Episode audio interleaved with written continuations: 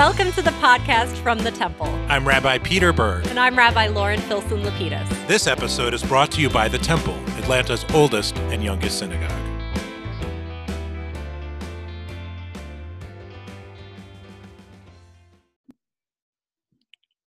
Lauren, this has been one of the most difficult weeks that I could ever recall as a rabbi. I feel like you and I have, in the same meetings and separately, said to people, this moment is overwhelming and it's a call to action it's a call to to respond and we're really not sure what to do first it's true and we you know it, it's interesting it took us um, a long time. It took as a t- as a clergy team. It took us a long time uh, to figure out what we wanted to communicate to our congregation because there's so much to say, and um, th- there's sermon after sermon after sermon that needs to be delivered right now, and uh, it is a time to to call our congregation to action.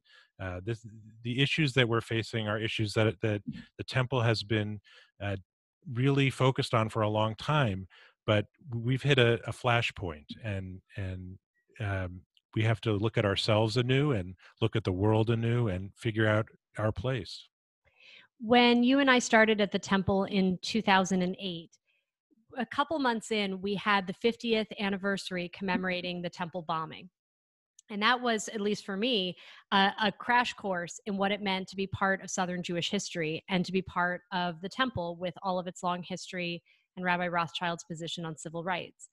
But when we've talked to people who say that that's a reason for being part of the community, what we remind them is it's not just about our history, it's about action. And so that's really the spirit that we're bringing to tonight's podcast, which on short notice, um, we are really excited to be able to, to focus at, on the response to current events with an amazing leader in our congregation. That's right. We we say all the time you can't just pat yourselves on the back uh, about the good work that we did, and we did do good work, but we have to ask what is the civil rights work of today, and uh, there's no better person to help us do that than Dr. John Eaves, who is a distinguished member of our temple. Uh, he's a graduate of Morehouse, both as a scholar and also uh, as a captain of the football team. I don't know if everybody knew that. I, am definitely asking a question about yeah, that. Because I don't uh, look like a football player anymore. so, uh, John got his master's at Yale in religion, um, and I, I always love talking to him about religion. Uh, doctorate at the University of South Carolina in uh, educational administration. And, and when you look at John's career in, in every job uh, that, that he's had, he really works at bringing economic growth and um, reducing crime in, in, in diverse communities, uh, uh, including uh, faith as well. Uh, John, of course, we all know, was on the Fulton County Board of Commissioners, chair of Fulton County, a big, big job. Um, and uh, he was a member of the board of trustees of our temple and is currently the chair of the Rothschild Social Justice Institute Racial Justice Committee. Welcome, John. Thank you so much, Peter and Lauren. This is great. I look forward to talking with you as well as your listening audience. Well, we really appreciate it. Um, why don't we start with just tell us how you're feeling and your thoughts um, as you watch the news as you go out in our beloved city. What are you feeling? What are you thinking? What are you seeing? Well, I tell you, what a year has 2020 been so far. Uh, much excitement at the beginning of the year, new year. Um, then COVID 19 picked up in terms of infections and deaths. And now it's sort of pivoted into this other um, attention getter, um, a tragic death of a, of, of a man senseless, senselessly killed, uh, but also on the heels of other killings that have occurred in the United States involving Black people in general and Black men in particular. And I tell you, um, for me as a Black man, uh, looking at the vividness um, of the person being killed on tape before our eyes was really troubling, uh, very emotional. I certainly saw myself in him. And I also saw my own son, who's 24 years old, in him. And too often, just because of the color of his skin and the classification of race, people are um, identified and treated differently. and so it certainly resonates. It certainly uh, sort of is a reminder that even though we are incredibly diverse, advanced, multicultural country, the reality is there still is stigma, there still is mistreatment, there still is mis- uh, abuse uh, based on skin color and the intersection of gender, in, in this case, Black males. So it really has resonated me, but it certainly has also affirmed um, my uh, commitment for social justice. But there's also a silver lining, and we certainly can talk about this in more detail in the podcast. But I've gone down to the protests twice. And even though it's not captured on television, but going down and seeing the young people, but also the diversity. And usually African Americans are thought of as being the element that, that diversifies a group of people but this time it was uh, young white men and women who were there, along with uh, some Asians. And so it was very um, comforting to see the, the, the, wonderful presence of white people who were there, who were also um, saying the same thing, Black Lives Matter. So it was very uh, hopeful to see that um, tapestry of people representation at the protests that I've attended. Yeah, thank you for sharing that. I, have seen that too. I've seen a lot of young white people really standing up in a way that I haven't seen before to talk about uh, how they feel and how how personal this is for them. That that there's a change in the way that America sees systematic racism all around us. And you know, you you approach this from so many different lenses because uh, uh, you know you, you stand before us today as a leader as in, in government uh, who has served in a, in a high office who's running for a high office uh, as a black american uh, and and as a jew. And uh, how does this moment in time speak to you as a jew? Yeah you know i've, I've been asked that often and um, recently that is and I think there's a, certain level of hypersensitivity that I have in terms of what's happening because I sort of see the world through a special lens that is sort of the intersection of two traditions or two perspectives that has been that have been stigmatized and persecuted and discriminated against because of a slight difference between ourselves and the other folks who are the majority. And so it's hypersensitive experience uh, that I that I have or perspective that I have. Um, but again, I want to go back to what I said earlier. Um, you know, given what I have seen, I've been affirmed, and I want members of the Jewish community to know that just as for me as a black person seeing another black person being killed, um, it resonates. It also resonates with me when I see another Jewish person who is stigmatized or a synagogue is bombed or a person is mistreated who's Jewish because of our way of life or whatever paraphernalia we may display, that same type of um, uh, discomfort, um, dis-ease, and anger that boils for me as a black man also boils for me when uh, a Jewish person is is the subject is subjected to discrimination. So I get it from both sides, and I think it the the the one plus one is addition that doubles my level of sensitivity. One of the the roles that you hold in our community is the chair of the racial justice group within our Rothschild Social Justice Institute. And that group has been active before this moment. So before we talk about what to do next, can you review a few of the the things that that group has led our congregation to do in the pursuit of racial justice and equality already? Yes, listen, this is Judaism in action. Yes, Judaism is a way of life, but this is the action aspect of our faith. And I'm very proud of what the Rothschild Social Justice Institute in general, but specifically what the Racial Justice Committee has done. So we've done some well organized um, record restriction summits that have provided the opportunity for ex offenders to have their records sealed by way of collaborating with justice partners within Fulton County government. We've also utilized the wonderful talent and resources and man and woman power within our congregation to execute and folks who have a, a perspective and professionalism, expertise in law have utilized their skills to help with the process. And so we've served, um, you know, upwards of 500 or so individuals over the past two years.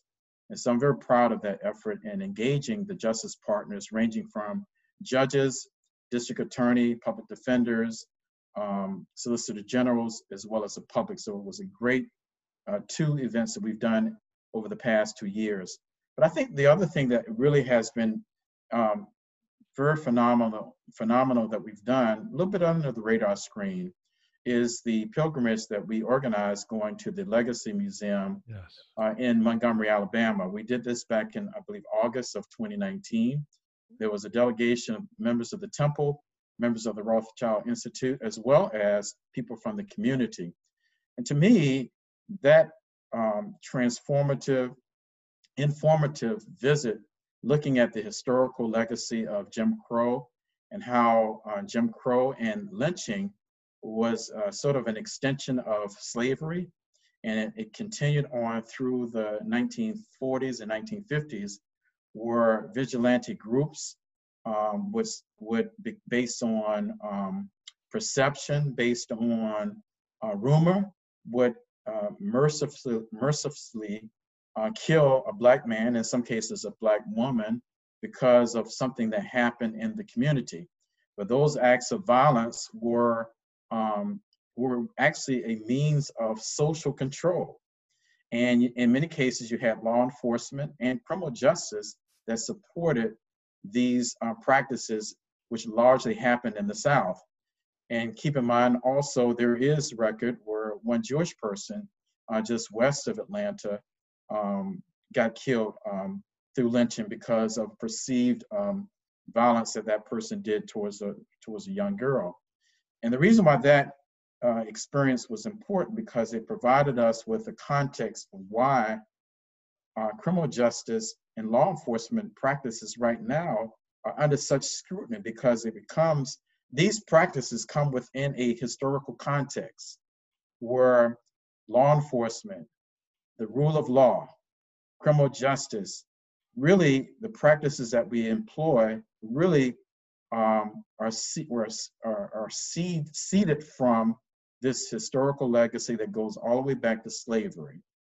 And it's no accident that the United States disproportionately incarcerates men of color, specifically black males, than any other uh, country in the world in terms of incarceration, but black folks in particular. And it's because of this historical legacy. And I think that of all the things that we've done through the Racial Justice Committee, to me, that's the one that really gave us uh, a perspective, a context for why the work that we're doing from a social justice perspective is so important. It's not isolated why there's a disproportionate number of people who are in the criminal justice system. It's because of a, of a legacy that goes all the way back to slavery.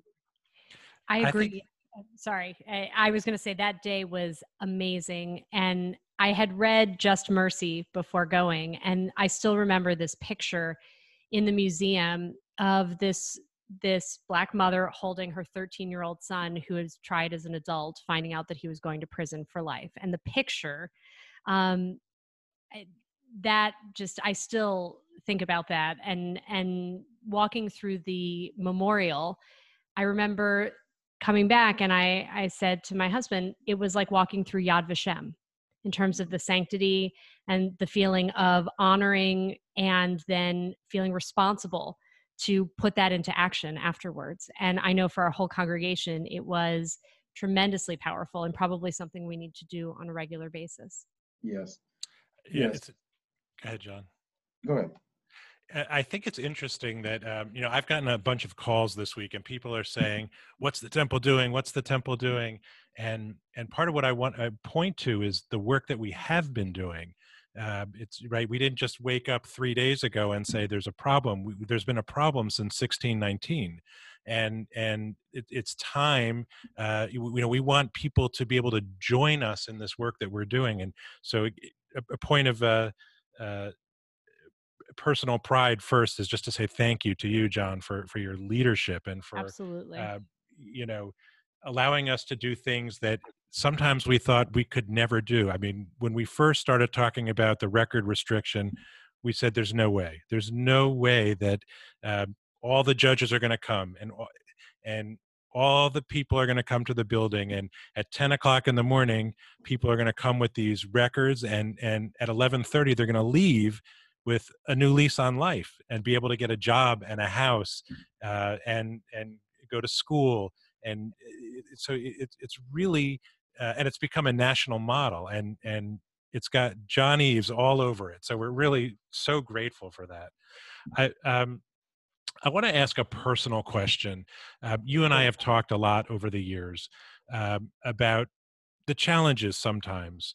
Uh, we work so hard to try to be a congregation that is as open and welcoming as possible. I would endeavor to say we want to be the premier synagogue for Jews of color. Uh, but we all know that uh, that sometimes um, what we aspire to and, and, what happens um, isn't always the same and it's not malicious but sometimes people just say the wrong thing and and I, wanted to ask if you could share a message with Jews all over the country about how to be more welcoming to Jews of color, what would you say to them? Yeah. Um, first of all, I've, I've enjoyed being a member. I've enjoyed the Shabbat services, all the services that I uh, uh, attend. I feel that I'm spiritually and intellectually, and to a certain degree, even socially fed, and my needs are met.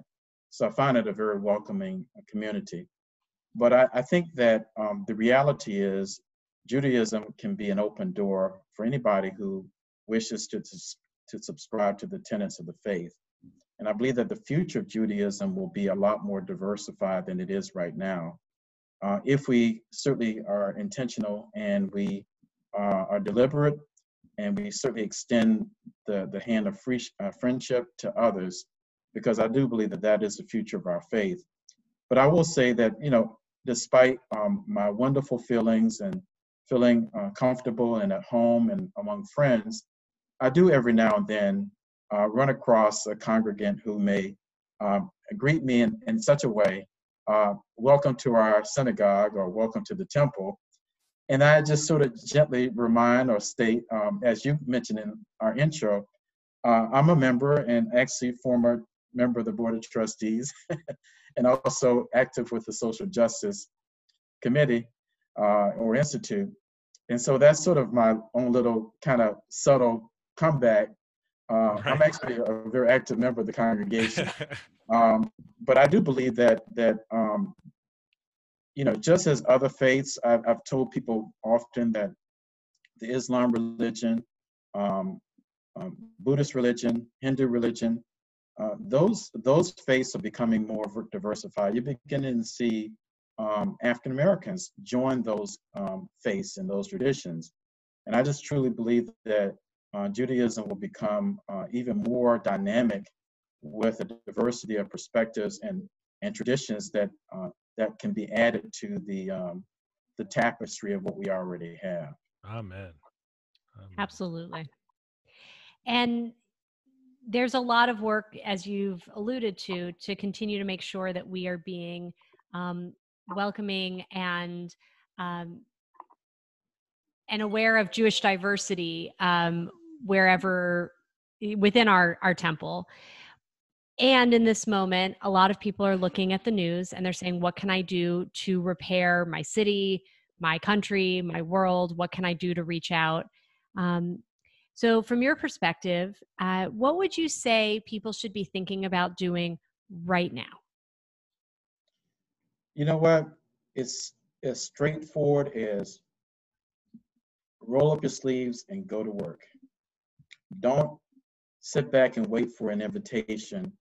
Invite yourself to the party. And not to trivialize what's happening, but there's something special happening in this country right now that I've never seen before in terms of its intensity as well as the breadth of what's happening. In fact, it's becoming an international uh, phenomenon where people in New Zealand and parts of Europe, uh, South America, Africa are beginning to really show stand up and show solidarities solidarity I don't want the Jewish community to feel timid. This is our struggle. Just as um, a white police officer put his knee on the neck of a black man, it could very well have been um, a Jewish person um, directed, uh, being the recipient of hate or some sort of bodily harm or killing. And so we have to recognize that the same uh, hate um, that's racial is a cousin of hate of anti-Semitism. And so we have to stand up, we have to get involved. I mentioned earlier that I've gone down to the protests, and one of the things that struck me was the presence of young people and white people. And there was no um, sort of delineation of whites over here and blacks over there. They were together. And I think that uh, it's important for uh, black people to certainly stand up and take a lead, but it's equally important for Jews to be a part of the effort. And um, this is going to result, I think, in some monumental changes in history. And I don't want the Jewish community to be uh, late to the party. We need to be involved now. And so there are a wide range of things that can be done. Something as simple as just showing up. I've gone down twice. I did my social distancing. I had my mask on. I had my sanitizer in my pocket. I tried my best to stay six feet apart from others, but I was still there. And I actually went on one of the two occasions and gave some extemporaneous uh, remarks to about 60 people, sharing with them my pleasure, my thanks for them being there, and how this was important. So whether you go and say something or just show up and have a presence, that at a minimum level is important. But I think there's some other things that can be done. You can go and um, set up a, a, water station. You can, um, you know, for those who are marching from point A to point B, you can, the law, the lawyers within our community can certainly be available to help those who happen to be arrested. Um, you know, obviously you, you may not necessarily want to get into the realm of those who have been looting, but those who may be uh, just there um, and considered unlawful assembly. Uh, there's help in terms of the legal process of untangling what protesters may get themselves involved in. But I also think that just in the spirit of Rabbi Rothschild back in the 1950s, who was shoulder and shoulder with um, Dr. Martin Luther King Jr., uh, we as a Temple family and the Jewish community in general can certainly be um, active, present um, in this movement and show solidarity because the same um, hate that led to uh, the killing of this man, uh, Ahmaud Arbery, Breonna, um, I think Taylor, and all the other men who have been killed, as well as all the other injustices that have been directed towards Black people, that same hate, hatred can easily be diverted slightly six degrees to the right towards the Jewish people, and we need to recognize that. And so, whenever it's present, we need to be present and uh, show our um, our displeasure. Now is the time. We have to speak truth to power. We have to um, uh, be able to use privilege to fix and repair the world that is broken. And um, um, John, you model that every day for us, and and we continue to learn from you. So I'm I'm grateful for that. I you know I thought of one other thing that um, that I started doing today was um, looking for um, Jews of color in the community who have uh, art and books and, and things that they do and sell and, and, and, and purchasing them and, and just showing that, that, that I care. It's just one simple thing that, that one person can do um, to make a difference. We as rabbis know uh, what it's like to be called to the work that we do. And uh, there's uh, an element of moral leadership and courageous leadership involved in becoming a rabbi and serving as a rabbi. Uh, and I think the same is true in public service. And uh, you're uh, mounting a big campaign for for Congress, and I shouldn't say mounting. You're you're way in it, and um, you know I, am just would love to know a little bit about uh, what calls you to public service. Peter and Lauren. I love it. I love it. It's in my DNA. Next to going to Shabbat service, I love it. um, you know, I'm, i come from a family tradition of service, um, educators, um, and I have an uncle who passed away a few years ago. He's the first black police chief in Atlanta, Georgia, um, Reginald Eaves, who really was my um, sort of my political mentor along with being my uncle. So he inspired me to go into politics. And, you know, you can, on an individual level, whether you're a teacher or, um, or even a, a rabbi or um, someone who works with people, you can help a group of people, and that's great and it's noble. But within the, the political sphere, you can pass legislation, you can introduce policy, that impacts thousands and thousands and millions of people. And um, I've discovered that, you know, when elected and representing, there is a certain degree of responsibility that comes on the person's shoulders. But that individual, in collaborating and working with other elected officials and listening to constituents, can formulate policy, rules and regulations within society, and provide the necessary resources it can really affect positive change. And so our social justice work as a Temple family is very important.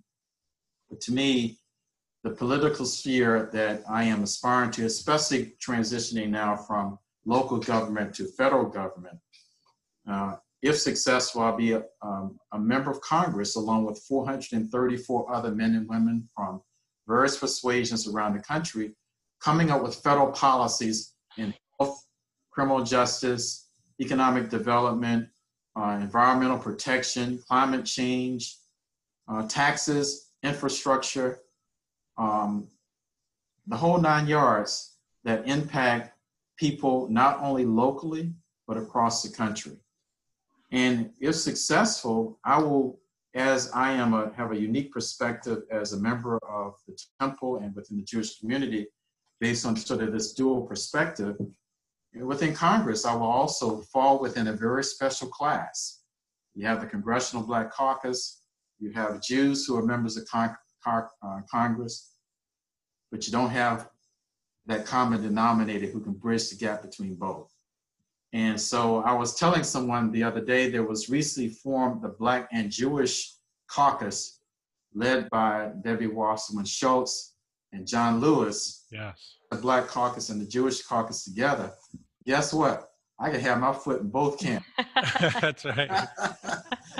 and I just think that uh, in, a, in a wonderful way, not only do I have um, a perspective that's unique, but I think that it will be wonderful for me to represent and the leadership that I can provide both locally and nas- uh, nationally and perhaps even internationally. It's a great opportunity that I hopefully will uh, evolve to fruition just promise if you go to Washington that you'll t- you'll still take your rabbi's call. Certainly. and that's a great reminder that one of the things also that you can do in these moments is make sure that you are registered to vote and yes. that you are encouraging others to vote and you're helping to um, work towards safeguarding the right of everyone eligible to vote. Um, it's something that I think we sometimes as as white people and of, of a certain privilege assume everyone feels like they can just walk in and cast their vote and we know that that is not true and um, especially now with covid please register for your absentee ballots and make sure that your voice is heard you know uh, just to just to add to that lauren um, as of last week a, a, record number of people have actually uh, mailed in the ballot applications and received their ballots. However, um, only about a 50% of them have actually turned in their mail in ballot as of uh, this weekend. So uh, there's either going to be a big rush the balance of this week, uh, or a lot of people will show up on election day, which may be problematical in terms of crowds and the inability to social distance, or those who have a ballot don't turn it in. So to your point, let's all exercise our ballot, our, our civic responsibility. Use the most safest way to do it, and that's mailing it in. Um, but if you choose to go in in the traditional way, make sure you have your your um, mask on, your gloves on, etc., so that you can minimize risk. As my daughter said when she was, I think, four, and we took her with us to the polling station, it's a MITS vote. So make sure that you, uh, you do your part. That's great.